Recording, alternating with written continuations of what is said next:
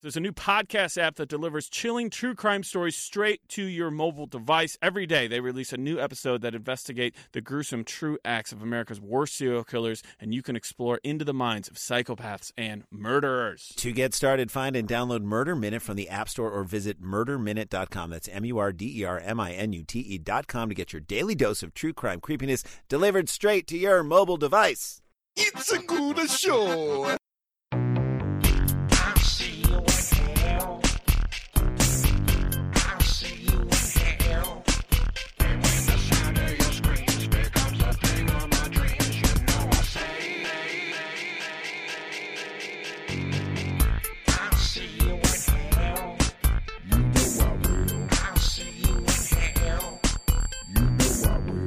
Howdy, folks. Welcome to We'll See You in Hell, your favorite podcast about horror flicks and sci fi flicks and fantasy films.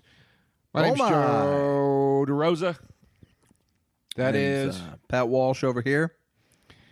Patty. Good to see you, buddy. Good to see you, Joe. It's uh what is this? Tuesday? It's a Tuesday evening. The dread all blends together anymore. Now, Joe, uh, you were saying earlier you've got vagrants, vandals, people shaking down your balcony. Yeah, I got people coming onto my balcony, taking things while I sleep. Right. Not balcony, patio. I live on the first floor. yeah. Uh, so I called and complained to the building about it. And I How think- much you really leaving out there? Not not much. It's not about the possession. It's about uh, somebody potentially coming in here and murdering me or something. Sure. Sure. It's the access that freaks me Right. out. and then make fleeing making 700 trips with uh, rap cassettes. Yeah, I'm not worried about the theft. I'm more worried about my safety. I get that. It's a little freaky. Um, you know, you got your blinds open, and you're like, is somebody like watching me in here? Like, Right. what's Well, Joe, this is America. Why don't you head over to the Walmart and buy yourself a fucking shotgun? the thought did cross my mind. I'm not against it, but I'm not going to do it just yet. I don't think we're there yet. I don't think so either. I don't think Joe DeRosa needs a shotgun. but it could get there. Who knows? Yeah. You know? Gonna be Gran Torino up in this bitch. Did you see the trailer for the new? Gran Torino two? Gran two Reno? No, the Mule, his new movie. I did. It looked pretty cool. Yeah, it looks good. Who else is in that thing? Ninety-two, He's so old. still directing, still acting. Yeah. Yeah. Who else is in it? I saw the tr- preview and it looked kind of cool. Uh, It's the longest I've seen a preview just let run. Suzanne Summers is in it. the preview was like one long scene. I haven't seen that as a trailer in like 10 years. Rob Reiner, odd casting. Yeah, choice. they're like buddy cops, right? no, Rob's his son. He's like, why do you insist on smuggling the drugs? Right. And then there's that scene of Rob Reiner running from a building that's exploding, Yeah. which looked pretty sweet. Yeah. Yeah. Well, I, I like. Jowly. He's a jowly man, but it was fun to watch him run in slow mo. look it's two different people him him and pacino are the ones where it's like rob reiner now and rob reiner on in the 70s it's two different human beings Yeah. and same with pacino he's Right. the other one I liked uh, when uh, Eastwood goes, uh, You're as stubborn as. And then turns and looks in the camera and he goes, A mule.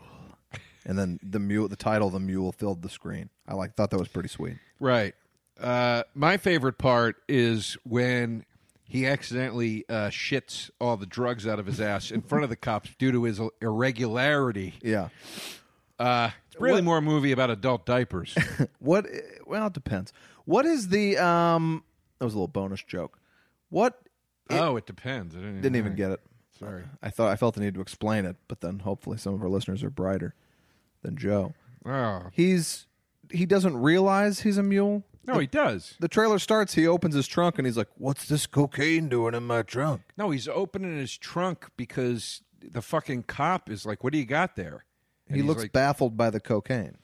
I was in. No, it. I think he's looking at it like I think some, maybe so, he thinks something spilled or Oh, okay. you know one of those things. I was on the on the walk in to the movie, so I I wasn't watching it very carefully. I was seeing A Star Is Born, which I'm saving for the live show, oh, okay, fair enough. I, I, starring in a supporting role. Who do you think plays Lady Gaga's dad? Do you know the answer? Dave Chappelle, isn't it? You think Dave Chappelle plays He's Lady in the Gaga's movie. dad? He's the only other person I know that's in the movie. but you Bradley understand how that- Cooper. That, wouldn't it's be a, possible. It's a it's a it's a uh, old boy twist at the end. Right. No. Uh, it's somebody important to your life. I'll give you three guesses. Jonathan Banks, No. my dad. Your dad, yes, does play Lady Gaga's dad. Not bad, by the way. Uh,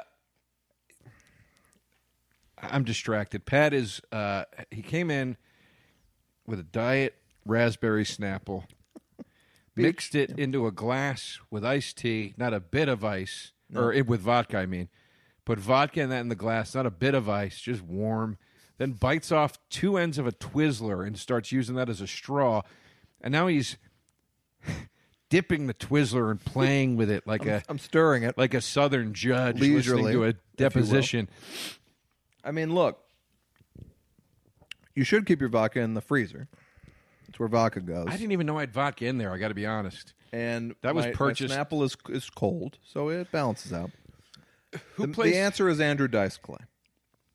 Andrew Dice Clay? Plays the dad? Plays Lady Gaga's father. Why, how is he important in my life? Excuse me. Because I'm a comic. You mean? You talk all the time about Andrew Dice Clay. I'm he a seems to have been a fan. key influence on your whole vibe. I'm a fan. A relentless misogynist. Uh, I'm a fan. I wouldn't say he's been important in my life. All right. you know. Uh, how is he? He's a good actor. Excellent. And what's how does he play it? Like, what's the character? We'll talk about it on the live show. Oh, okay, that's wanna right. crack it up. Well, then stop bringing it up. All right. I have, a, I have an announcement to make. Yeah. I made this decision today. Uh, I feel great about it. I'm done with single cam sitcoms. I'm done. I, I respect the hell out of that. They're not funny. I'm done. I can't take it anymore. I tried to watch one today. It was my first dip back in the pool in a while. And it's just these absurd characters that are just copied off of the last show's absurd characters. Nobody is believable. They've become a parody of themselves. They're terrible. What was the show? I don't want to say. Okay. uh, because there are people that I really respect on the show. But it wasn't camping. I watched the pilot of Camping. Holy Christ! I don't know. I, mean, I, I don't know if we're co- counting that as a comedy. There wasn't a joke to be had, but that was a wild time, man. If that thing can get made, um, you know, good luck to you, everybody. You, you can do it. Um, It's insane. I And just Juliette Lewis decides to go fully frontally nude for the first time in her entire career, unless I'm mistaken, in camping in front of a child. yeah, Like a it's very bizarre scene. The the whole the thing had no plot. It is six people show up to go camping. That's and it goes on for a half hour. well. Apparently, something goes wrong, which sounds like they're just ripping off uh, Search Party. Shouldn't that something have gone wrong in the pilot? Shouldn't there be an incident, some incident, if you're going to tell a story? Do people tell stories anymore? No, no. People think that, uh, you know, look, there was one person, not one, but there was one of a few people that was good at capturing real life situations on camera. It was John Cassavetes. Sure. And there's been many more You, since. you're not John It ain't these people, Cassavetes. no. Stop it. You, you don't know how to make Peter Falk i- at a dining room table eating spaghetti interesting. John Cassavetes did. These people all think they're Cassavetes. It's annoying. They got Jennifer Garner. So, like, Jennifer Garner, along with Anne Hathaway, are two actresses who the public, fairly or unfairly, fairly perceive as nags, uh, you know, shrill, annoying women. I've always kind of liked them both, had no real issue with them. They're not my favorite actresses on the planet, but I think they get the job done. They've got her playing like the extreme version of wh- how everyone sees her as this uptight, anal, fussy, um, person and all she does throughout the entire pilot is say like almost like bob saget used to do on full house like plan out well no at 8.10 we've got to make our other that's all she does the whole show and they're on a camping trip so it's like no i've scheduled us in to swim tomorrow N- now it's not swimming time then they Oy. release this big statement the show's only getting bad reviews says the entire creative team of camping because Did they all say, or did Brett Gelman just Brett say? Gelman, but then if you click on the article, they all say Okay. it. The all the critics are reviewing it negatively because they're misogynistic. And they said, "How come The Sopranos can have an unlikable lead character but this show can't?" The Sopranos is one of the most densely plotted, beautifully written shows in the history of American television. For my opinion, the best. Um, well, here's the thing. You can't compare camping to that. They're different people. The characters are nowhere near as developed or layered. And to throw out misogyny because they didn't like your show is kind of nuts. Everybody loved fucking Killing Eve. That was a very unlikable woman. She was a fucking assassin. Everybody likes the one with Pam, what's her name, from Louis. It's a great show. Better things. Yeah, everybody likes that show. Hey, I'll give you, I'll give you a, a, a, a feminist uh, vehicle, Yeah. purposefully feminist vehicle with riddled with complicated women. Nine to Five, one of the great movies of all time. Sure. I love every minute of it. You know why? Because the mess, messy women in that movie aren't fucking annoying. Number one, Yes. and number two, it's well written. There are, there are, by the way, annoying men characters too. Tony Soprano was not annoying. You Yeah. are Breaking Bad. Walter White was not annoying. He was a despicable character, but it wasn't like somebody you couldn't spend time with each week. And there's a key difference there. I'm not even saying you can't do a movie about annoying people or a show about annoying people, but let's not pretend it's misogyny that uh, your show, which has no story to tell yet, let's say, although I can't do annoying characters. I can't like I could never do those. Any Adam Sandler movie where he does a voice, I can't do. I, you mean most of them? like Little Nicky and the Water Boy, like those ones. I'm like, I can't do this. I, it's it's driving me fucking crazy. Uh, if Seinfeld was just George, it would be a shitty show. That's exactly right. Um, and you could argue that Curb Your Enthusiasm is sort of that, but Curb Your Enthusiasm is is fucking hilarious, and and it's got plot, and it's got twists that's- and turns. And, That's you know. really just the difference. I mean, uh, there there's no comparison, and I, I find it uh, it's just kind of shitty to throw out a term like misogynistic when you just it's just that people don't like your show. There's also several annoying male characters and female characters. The Juliette Lewis Juliette Lewis is one of my favorite actresses of all time. She's there for five seconds as the girlfriend of another guy on the camping trip. She strips to you know, full frontal nudity in front of a 10 year old boy, but the extremely anal retentive mom doesn't cover his eyes, right. even though she's trying to micromanage this trip down to the wire. Uh, the kid holds a BB gun. She about has a heart attack, but there's a woman full frontally naked, two feet in front of him. There's no move to like shield him from it. I don't know what I'm watching. There's no consistency of the characters beat to beat. It's a bad show. I, it just it just drives me nuts. I haven't seen the entire pilot, but I, as I said on the last episode, I saw several long sequences from it on Yeah. YouTube because they kept playing them before every video. Right. I saw enough to be like, I'm. I mean, if this is what you're trying to get me on the hook with, uh, yeah, I'm not going to like the show. Um, I don't know. There's, yeah, Eh, whatever. there's better shows. Everything sucks. Yeah. Uh, yeah. Let's uh, let's before we shit on more things, let's get on with the show. And at the same time, on with the yeah, yeah, yeah, harder Joe. Right? Very good. Did you like You Ought to Know when it came out? No, You can't admit to yourself that you liked it, at least for a period of time. I maybe liked it the first time I heard it. it's a killer song. It's you know, it's yeah, it's a very well written. There's a lot of well written songs out there that I don't like. it's Written not about- my style of song. Written about Dave Coulier. Uh, also from Full House. uh, my friend said he asked Dave Coulier if that was the case, and he said Dave Coulier went, "Oh come on, what the fuck, man," and walked away very angry. Yeah, 'cause it's about him. Well, I also think he's just tired of being asked, "Is that about you?" I don't think your friend should have asked him that. odd pairing, Coulier and I know. Morissette. And then then Ryan Reynolds after that. I, love Morissette as a person, Yeah. and some of her tunes I like, but you know that one that's okay. I mean, you know, I don't. I like hate it a any lot of better her. than Thank you, India.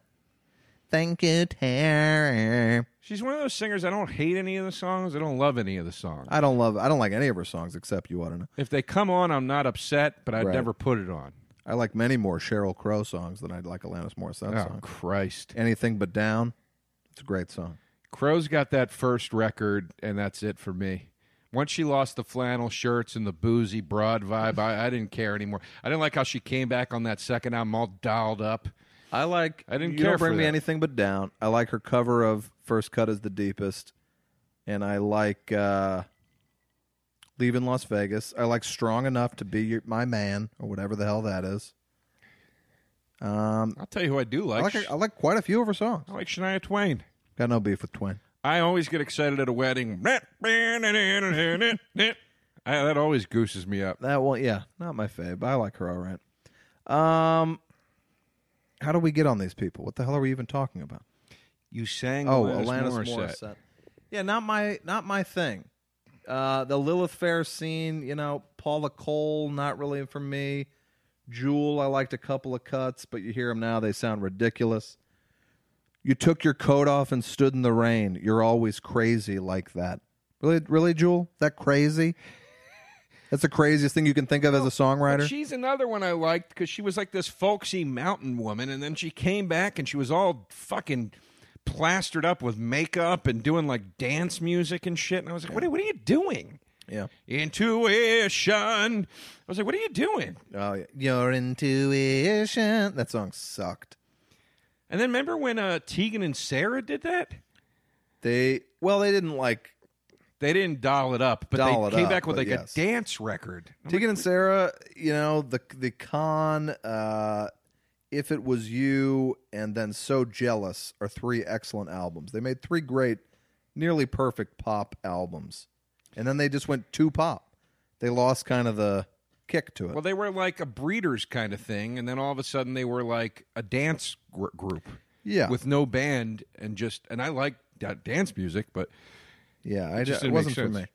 Either Tegan or Sarah came to my birthday party once, and I talked to her, and she was very nice.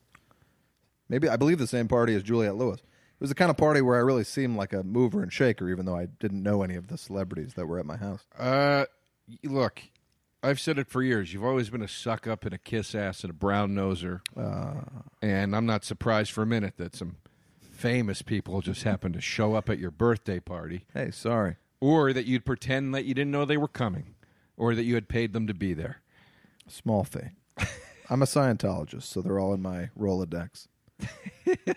Actually, from the day Juliette Lewis came to my house, I started getting a lot of Scientology liter- literature. I get one like every other day. Is she a Scientologist? yeah. Ah, well, fuck her then. Oh, Hey, Hey. what do you want me to fucking sugarcoat it?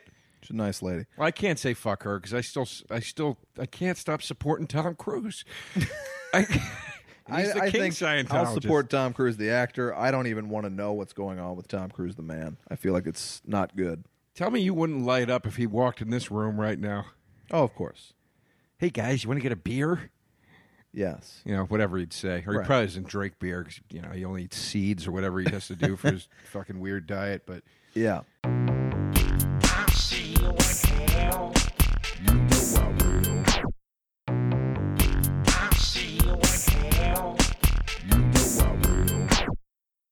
Joe, Uh, let me take you down to Pat's movie corner.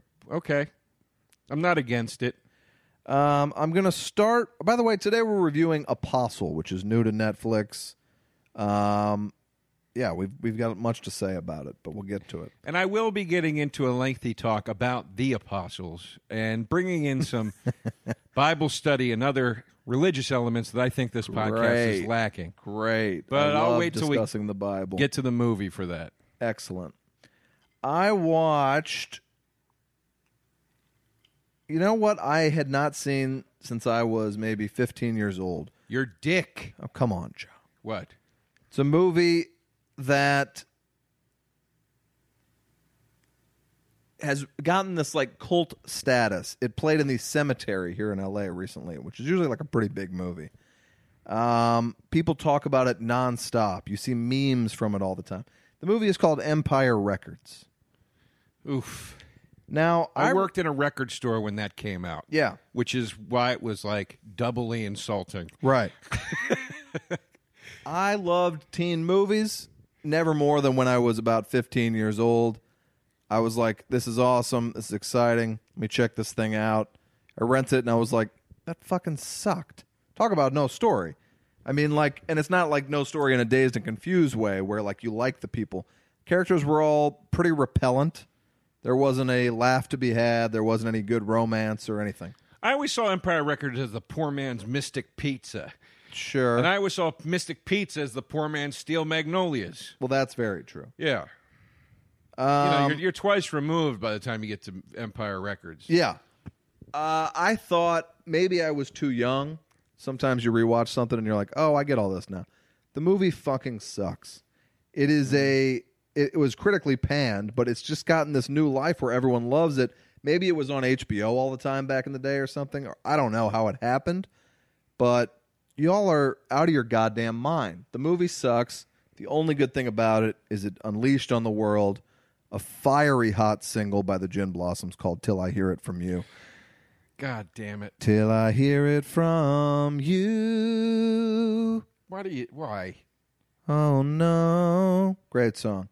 Yeah. Uh, yeah, it's like a kind of decent soundtrack. It's got that great song, I Never Met a Girl Like You Before. Gah, gah, gah, gah. Sure. Mm-hmm. Great song. Edwin Collins. Beyond that, I mean, th- this thing sucks, folks. It's not a Folks. good movie. Joe, what do you got? Uh. uh well, Have you seen that film? no. Okay.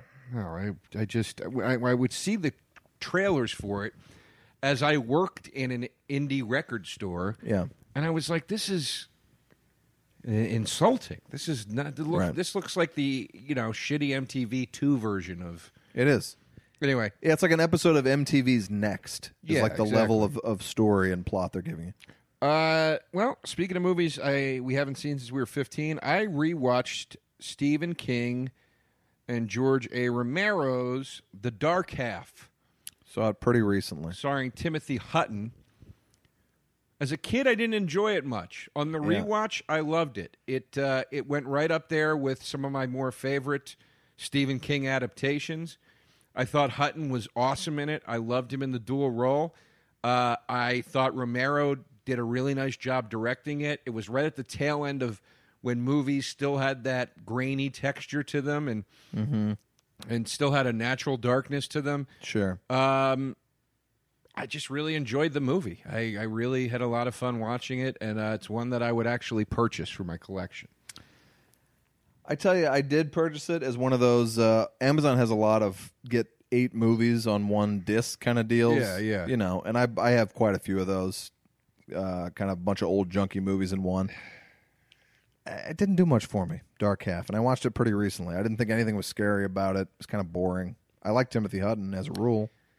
Uh, s- well, mine was a second watch, and that's when I really liked it. Uh, and I, the second wa- well, I was less familiar with Stephen King is at that age, so on this second watch, I started to pick up more on the Stephen King themes, like the Hutton character, the dark side. I forget the character's name, like the George what Straight or whatever his name is, like Sure. the evil writer. George Strait is a country singer. I know. I was just, you know, doing my best. But uh the, uh you know, he's kind of Mm, But like I guess my best wasn't good enough. he's kind of like the bad guy in um, uh, the road virus goes no- heads north, which is one of my favorite Stephen King stories. You know, Stephen King always writes those sort of like greaser, like evil Fonzie characters, Right. uh, and I, I- I just I just really enjoyed it. And then when I read about it online and read that King wrote it about, it was basically an auto. It was a it was a fictional take on an autobiographical thing that happened to him, which is when he got found out to be Richard Bachman Yeah. and then he wrote this story and then so then when you watch the movie and the wife is like you're going to start drinking you're going to do you know and he's like i'm not an alcoholic and then you read about king's intervention Right. did you ever read that story No. he said uh you know the family and friends were all gathered and his wife came down with a shoebox of shit she collected from his office you know because he was like i'm not i'm fine and dumped it on the floor in front of everybody and he said it was uh, beer cans uh, joints and marijuana, an assortment of pills. He names all the pills, several glass vials of cocaine, and then Coke spoons caked in blood and snot. and uh, that's when he got sober. Okay. So when you know those things about King personally, it puts a kind of new cool twist on the movie. What was the Bachman story? Like, how did he get? Well, the Bachman books were I know what they were. thinner. Right. was one of them. The Bachman books were, you know, they were they were stories he wrote that were were more cynical and and darker Mm-hmm. than the average Stephen King stuff. So, and then like he'll still once in a while put out like a Bachman book and say like, you know, he writes like a fake thing where it's like this was a lost manuscript after he died and Oh, he said got found out. I thought it was like some secret or something. it was he was putting the books Oh, out under a pen name I've read the Bachman books. and uh and a and a kid in a bookstore figured it out and wrote to him. Yeah. And he was like, "Yeah, dude, expose it. I don't care." He's like, Right. "The jig's up." And then he said, once it became known that it was him, all the books like quadrupled in sales. Right. You How know, did the kid figure it out? something about or maybe it was the kid at the publishing co- it was something about like where they were coming from and something was I, I forget to be honest. I, I can't even remember. But uh, but he figured it out. Uh, I gave a rewatch. I've been going through the Eddie Murphy back catalog and some David Allen Greer catalog because I like the man, which led me to Boomerang. Uh, I had not seen Boomerang in 20 years. I consider it lesser Eddie Murphy, and yet it's a very good romantic comedy. It's not super funny, but I think it is a good romantic comedy. There are some scenes in it that are outrageously outdated that could not air today. There's like he's like almost puke. He keeps turning off the lights when he's trying to fuck the old lady Eartha Kitt, who actually looks kind of hot, I think, in the movie. But he's like, let's turn more lights off in here. When I, I always found those kind of jokes dark and gross, where it's like how ugly a woman is. They were doing them as recently as Dumb and Dumber Two, where there was like 800 jokes about how ugly Kathleen Turner was. Yeah, I don't get I that. just I, I never like it. It doesn't feel good to me. But on the whole, Boomerang is good. Some funny, uh, you know, you can't get much better romantic comedy friends than David Allen Greer and Martin Lawrence. They play off each other well. Robin Givens, I was unaware was that beautiful. Um, oh, yeah, striking. I mean, just unbelievable. She's you know half naked, half the movie. was incredible looking woman. Uh, and Halle Berry as a like a 25 year old woman. There's a lot of entertainment. Soundtrack, of course, includes "End of the Road" by Boys to Men, one of the greatest songs ever written. And then the true laughs come from those scenes where he's doing the perfume commercials. That like old perv dude. Mm-hmm. Do you remember those with Grace Jones? I saw the movie when it first went to video, and I didn't like it because I was too young to get it, and I never really revisited it. I bet you like it now. He's kind of a playboy who can't be tied down, and then a woman kind of gives him what he's been giving women. It's it's kind of like the uh, what's that song? Get You by Weezer. I A just, player gets played. I just remember being so painfully disappointed as an Eddie Murphy fan Yeah, I get that. that he, because that was, I remember him going on, Ar, on Arsenio and like denouncing everything he had done for the last like 15 years. Yeah. And like saying like raw, like he was just an egomaniac. And it's like, okay, dude, maybe you were, but the, come on, dude. Like, Yeah. It's fucking hilarious. Yeah. So I, I was just really bummed out with this like new Eddie Murphy. Yeah, well, after Boomerang, he just made lots of shit for years. Nutty Professor was a, a rare blind, bright spot. Grace Jones plays Strange, like a model who walks around with her ass hanging out all the time. Strange.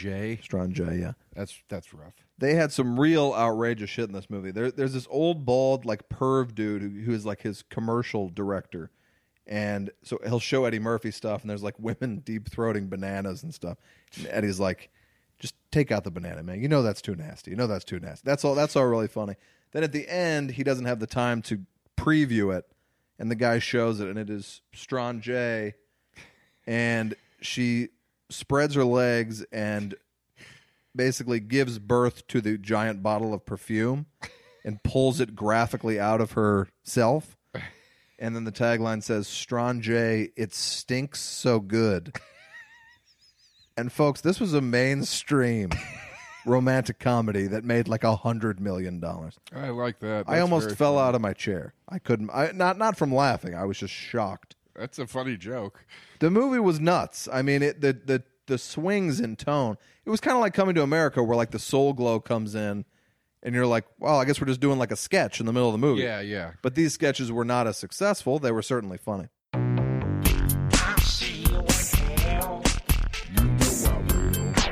Um, I watched. Uh, I did watch The Blacksmith and the Devil, which I talked about last Yes. week. I think. Man, well, maybe it's my fault. It's a movie from Spain. It's a very dark fairy tale. Essentially, it is an old fairy tale about a blacksmith who outwits the devil. You're big into dark fairy tales lately. Yeah, I like that kind of stuff. And uh, so this is a film version of it. It's a sort of a, a retelling of it, but it still takes place in the sort of dark, not dark ages, but you know, the 1600s, whatever it is. Sure. And um,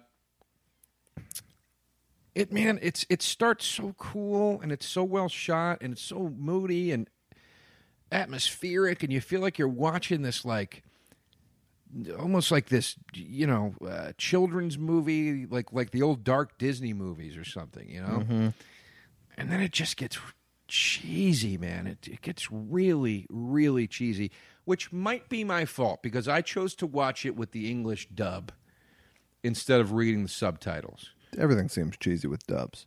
uh, because that was the way they played the trailer on Netflix. So I thought, well, m- usually they'll play it with the subtitles. Maybe this Mm-hmm. is the way to watch it. So I watched it that way.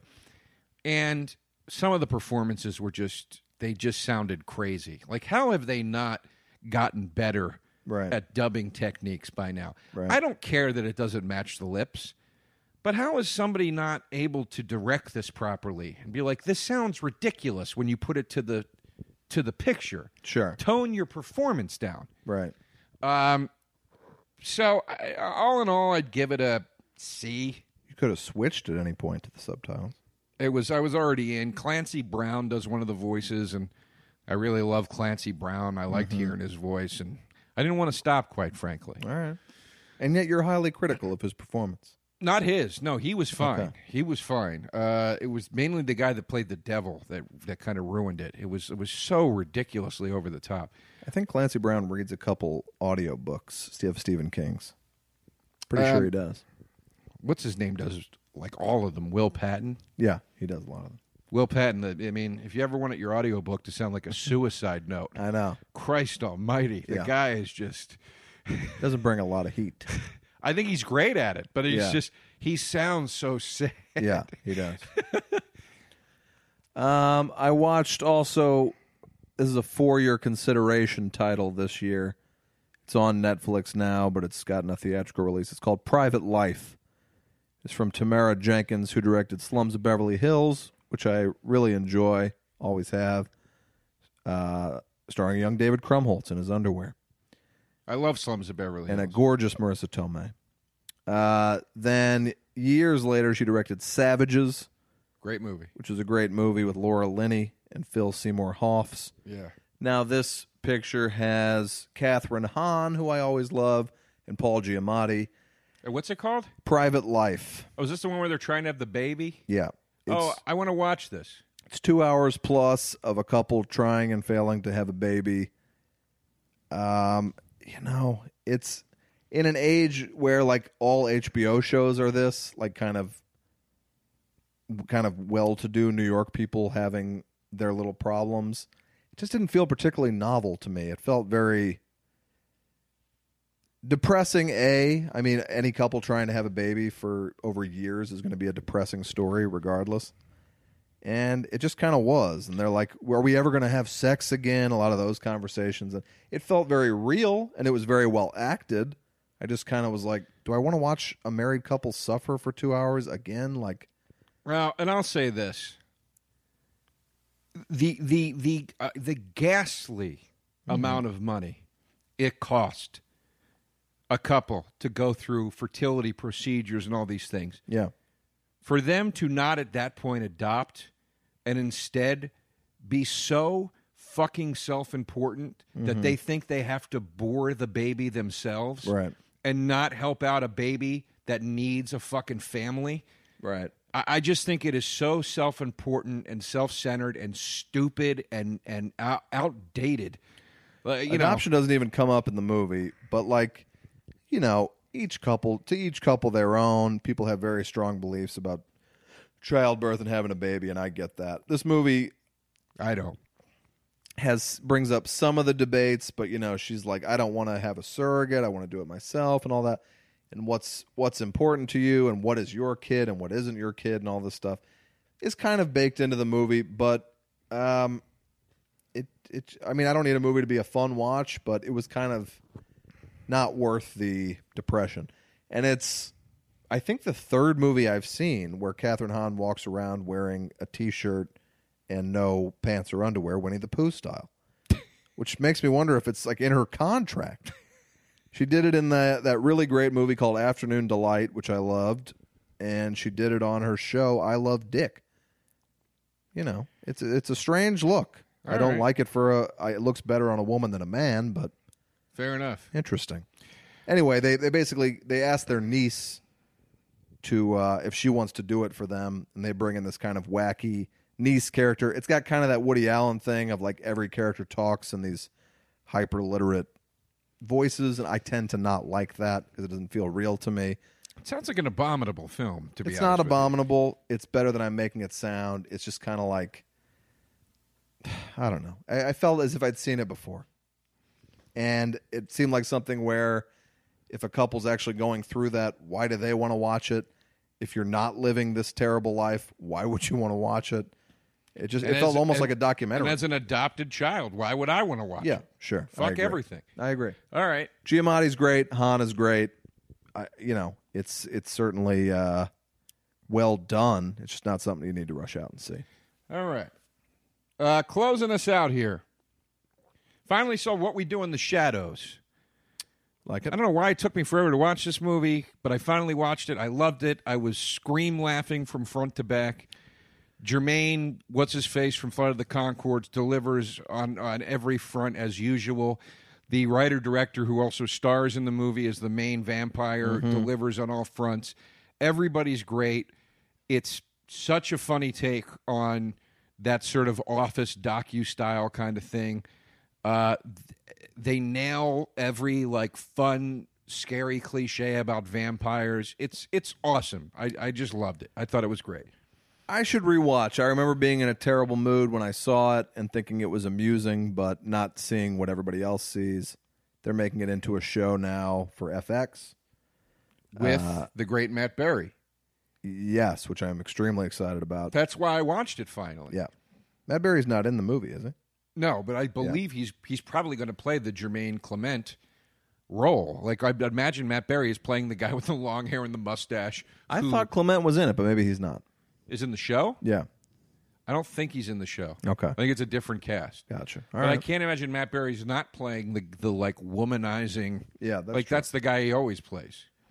I know uh, one of my comedy heroes, Mr. Tom Sharpling, is writing on the staff. Really, that's very Um, good. Yeah, and I think it's Paul Sims who does Atlanta, which is an exceptionally great show, and I'm sure it'll be awesome. Maybe Clement is in it. I thought it was a new cast, but uh, I look forward to seeing it. I even think he might be involved in the writing of it.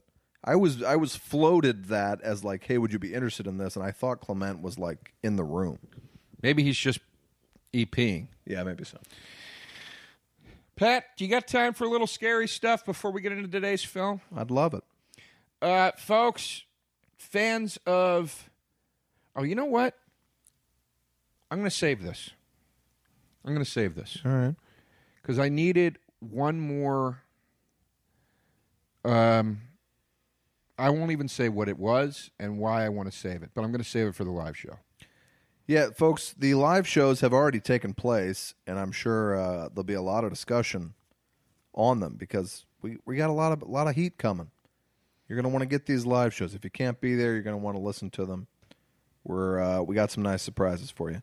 Uh, I, I guess we can get into our movie for today. We're at 37 minutes. I mean, that's you know. No no no screaming and new psychos. Uh, I don't have one for today. Uh, let me just quickly revisit uh, Bloody Disgusting and see if anything interesting has popped up since I last checked. Reading some Halloween reviews that are comparing it unfavorably to H2O. Meaning H2O was better, or meaning they They're didn't- just like it's it's like wiping away all these movies, including H2O, like it's so much better than them, but it's giving you what H2O gave you better. it's doing a better version of H2O. It's doing a worse version of H2O. Oh. Ah. Is what I read today on like The Onion. But I absolutely love H2O. Yeah. I think it's a tremendous horror movie. Yeah. And from from trailer one of this thing, I said It's just H2O again. Right. It's Jamie Lee Curtis has to face off against Michael Myers. Yeah. Which is why they made H2O. Right. Uh, and then, you know, well, actually, yeah, this is good for the s- news 24 hour news psycho Scream NN. Joe and I are going to see it either Thursday night or Saturday day or Friday night. But I, I, I'm certainly pumped to see it. But this review was not inspiring. I've seen some good, some bad. Uh, I don't think I've mentioned this yet, but this is good for our news psycho today. Uh, Blumhouse has already announced that they're working on sequels. They're announcing this publicly. What is wrong with everybody? So now I'm going. week. it's not even out yet. Right. So now I'm going into this movie knowing number one, Michael Myers definitely is not dead at the end, Mm-hmm. no matter what they show me, which I understand that that's sort of an assumption, Sure. but that's lame. Especially when you're saying we're trying to right the wrongs of the franchise. I agree. Uh, so that's number one. Number two, so now you're going to make a bunch of sequels to this sequel that was made to erase all the other sequels. Right. It doesn't make any fucking sense. Right. They can't leave anything alone. Just leave it alone. Move on to the next franchise. God damn it. It drives me fucking crazy. Make the Nightmare on Elm Street prequel if you're this fucking franchise happy. Make another fucking Texas Chainsaw Massacre that's worth watching. Make the fucking Hellraiser remake that everybody keeps talking about that's not getting made for whatever reason. But for fuck's sake, man. How many fucking times are we going to go down this Michael Myers road, man? See, now you're bringing in a lot more negative energy into this picture than I realized. Uh, I hope that I hate this thing because I want to be on fire on Saturday. When we I, talk I about mean, it. I'm going to tell you one key word I've seen in every review: humor. Pat, you uh, know not to say things like that when I have a glass in my hand. But isn't LL Cool J doing his uh, erotic raps? Isn't that also in H2O? No, there are two scenes in H2O where LL Cool J is a security guard who wants to be a writer. An erotic writer. Yeah, and he's reading his erotic stories to his wife over the phone. Yeah. And she's yelling at him that he's an idiot. That's Basically. a shitty bit in that movie. it's okay. It's Yeah. it's it's it happens twice, Right. and then it's it's like a brief moment of comic relief, and it's the only comic relief in the fucking movie. Right. You know, H two O was a solid movie, and I'm sorry, I'll save it for I Saturday. liked H2O, but yeah, we should wait. I'll save till it. Saturday. I'll save it for Saturday. All right. Anyway, that's our news psycho.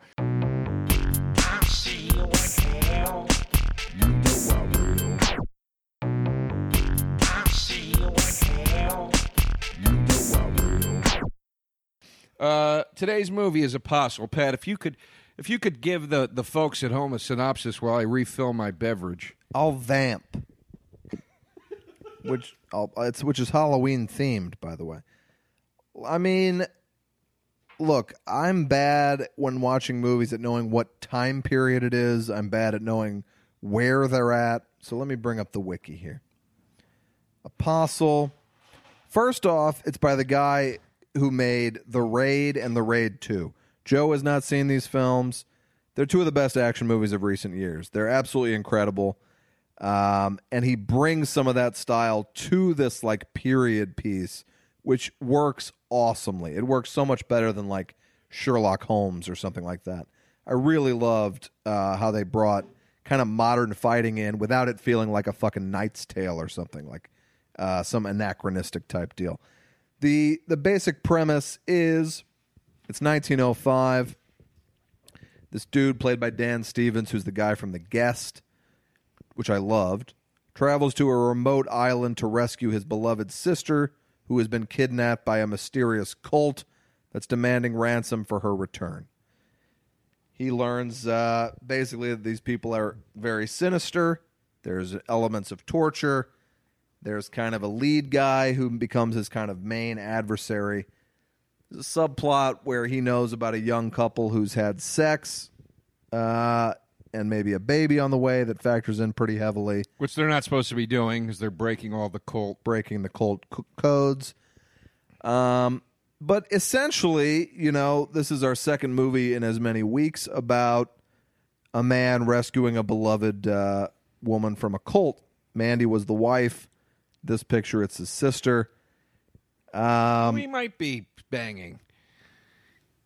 Man's got a strong love for his. city. That's He's like, true. Well, it he's was- like, whenever there was a dark moment, you made it beautiful. It's Yeah. like I don't know. who Talks to their sister like that.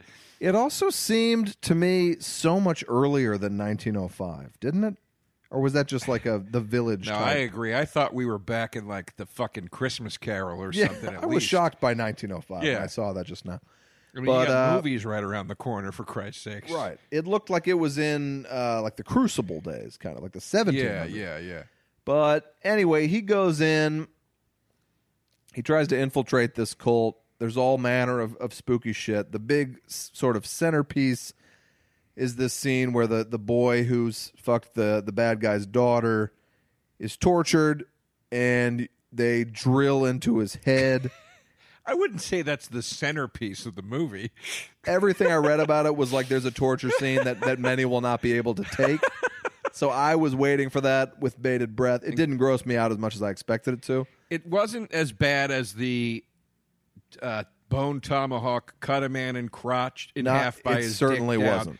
But it was it was bad. But it was a great scene. it was intense and then when they cut to the caved in head you know that's a pretty great shock shot Yeah, and then they put the they they do it to enlighten him, and and in the giant hole in his skull, the bloody hole, the guy puts like a piece of paper that represents enlightenment Right. inside of his head. It's pretty dark stuff. i love the way this movie was shot it felt both period and new which is very tricky to do like i said and not make it feel like everyone loves a knight's tale i remember it being kind of like fine but i don't like when people in the old times are talking like the present day and No, etc I hate that. this felt like a really good mix of modern filming technology, but it didn't feel like the Sherlock Holmes, where every punch is in slow motion and all that shit. I despise both Sherlock Holmes movies. This Uh, they're was making awesome. a third, by the way. I- of course they are. This was awesome, start to finish. When they break out the true fight scenes, like between Dan Stevens, our lead guy, and the father, that fight scene was just fucking awesome. Um, When they were going at it, wait, which which fight scene? the dad, the guy who dr- drills the head, Right. and our lead guy had this big like Oh, the the cl- like at the climax of Yeah. the movie. Yeah, that's a great fight. scene. just an, uh, one of the best fight scenes I've the seen. in a fight long scene time. between that guy and the kid who they drill into his head is great. yes, for sure. You know. The shot when they so they're putting his head in a vice, and I was like, all right, I know this isn't going to be more traumatic than the casino scene where the guy's eyeball pops out of his head. Right. Um, but what they did was so awesome. They give you the inside the kid's head point of view, and you see the blood shot fill up his eyeball. That's great. That shot was awesome. And like, you it's also- like you're in the eyes, and then you see the eyes bloodshot. I've never seen that shot before, and I loved it. and you also hear the audio muffle as the vice like, Right. clamps his ears shut. Right. Pretty great. They had done it, that scene, especially in a theater in Copland when they shoot Stallone in the ear and the sound mix goes all weird. Great. I mean, that I'd I'd seen I'd seen a version of that and loved it, but that eyeball thing, it's hard to do something new in an action movie or a horror movie, and this movie was doing a lot of kind of cool, fresh, new shit without being super flashy about it. Uh, the story was cool. There was nothing really corny about it. Dan Stevens maybe miscast. He wasn't like awesome in it. He's the main guy. Yeah, I thought he was great. I liked him, but you know, Look, I bought him as a young Harrison Ford type. I Right. bought him as a guy that like was almost psychotically determined, yeah, had been through some shit, yeah. and was you know grizzled and was ready to go the f- full nine yards. I, I bu- I liked him in that. I thought he was Yeah. good, and I really liked Martin Sheen or excuse me, uh, Michael Sheen as the Michael Sheen was fucking great. in yeah this as the uh, sort of brother Malcolm, the the, the prophet, uh, movie. yeah cult leader. super intense, super creepy. Michael Sheen is always great. I'm a big but- fan. I met him once, you know. Why is he still dating Sarah Silverman? That's when I met him. I did a show at Sarah, and he was there. And I did a it was it was the comedy jam, and I covered "Spirit of Radio" by Rush. Okay. and he came up to me afterwards and he was like, "Oh, mate, I love Rush. Hey, great job, mate. Yeah. Oh man, I was telling Sarah you got to hear this reggae bit that's about to come up." Like he was very excited about th- the Rush cover. Very nice. Yeah, it was very cool. Nice man. Um, it all feels sort of like okay, this is a weird cult type stuff, but very grounded in reality. Until they bring up the witch, and when I saw the witch, I realized, and this is going to be controversial, this movie is what I was led to believe the witch would be, which was exciting, awesome, interesting, intense. Um, it was it felt similar, but I loved it so much more than the witch. I know you love the witch, but Well, they're different types of movies. they are. The witch in, In this? this? movie is so disturbing when they are feeding her the blood and she starts sucking on it like a you know like a baby on a nipple or whatever, like eating the body parts through a tube. yeah. That was all really fucking weird and like cool. Uh, everything with the witch, it- right up to the end when you realize that like he is now one of these like grass people and like he's got witch blood now and stuff. Well, such a cool take on a witch, by the way, because the actual Wiccan religion, Yes. y- you know, the real Wiccan religion, not the movie fairy tale version of it, is Right. all based on the the appreciation and worship of nature. It's you know, Yes. so but so I, so at the end of the witch, they kind of did this too, but I like that they actually created a witch who was both scary and pure at the same time. She wasn't evil. She was scary because she was they were malnourishing her and abusing her powers throughout the Right. film for the benefit of this cult. So she looked frightening, Yeah. but she wasn't evil. And the blood that she was feeding on it was because her earth was alive, you know, Right. like and and she was part of the island that they lived on. So I thought that was a very very clever uh, take that I'd never seen before. It all all that stuff. Like when it took that turn, usually when a movie's like normal, normal, normal for 90 minutes and then there's a supernatural thing, they don't pull it off. It sucks, it's stupid. Yeah. this like took that turn and I was like completely on board with it. It was genuinely unsettling and, and creepy and weird. And all the effects and everything in it felt like new and cool to me. I just think this guy is a great director. If you haven't seen those raid pictures, check them out. It's just nonstop incredible action. They're like when you when you were in like 16 and you saw the Jackie Chan movies. Right. Which now would probably be very dated, but they're they're like that level of inventive and they're both great. Uh, it, that's funny because I just rewatched uh, RoboCop and I watched the director's cut, which is streaming on Amazon Prime. Yeah. So it's got a bit Apparently of- no different than the one that's been available on Blu-ray for years. no, no, no. It's got there's there's considerable there there- there are scenes that have considerable more graphic violence in them. I ha- but that's available on Blu-ray. They're trying to Oh. play it off as a new cut. I have the cut. Oh no, th- they're not advertising it as a special cut on Oh, RoboCop. I read on a website somewhere they were like, "Hey, FYI, the version of RoboCop streaming is like the uncut version. You should watch it if you haven't seen it." X-rated or whatever. So, uh, but anyway, I just watched Robo, and I remember like it took me back to when I was a kid and I first saw that, and being so blown away by this movie. Like it was, ju- it was. I felt the same way when I saw Total Recall, both Paul Verhoeven. Um, you know, I felt the same way when I saw, you know, the the Last Crusade, and you know, like there were just you know Die Hard. I remember feeling like that, like there was just a really really cool thing about being a teen or a tween and seeing an action movie that was good Yeah. uh and we get so few good action movies. no they're they're, they're and I, They and used to that's- be weekly, and and it's not it's not oh it used to be better when we were younger.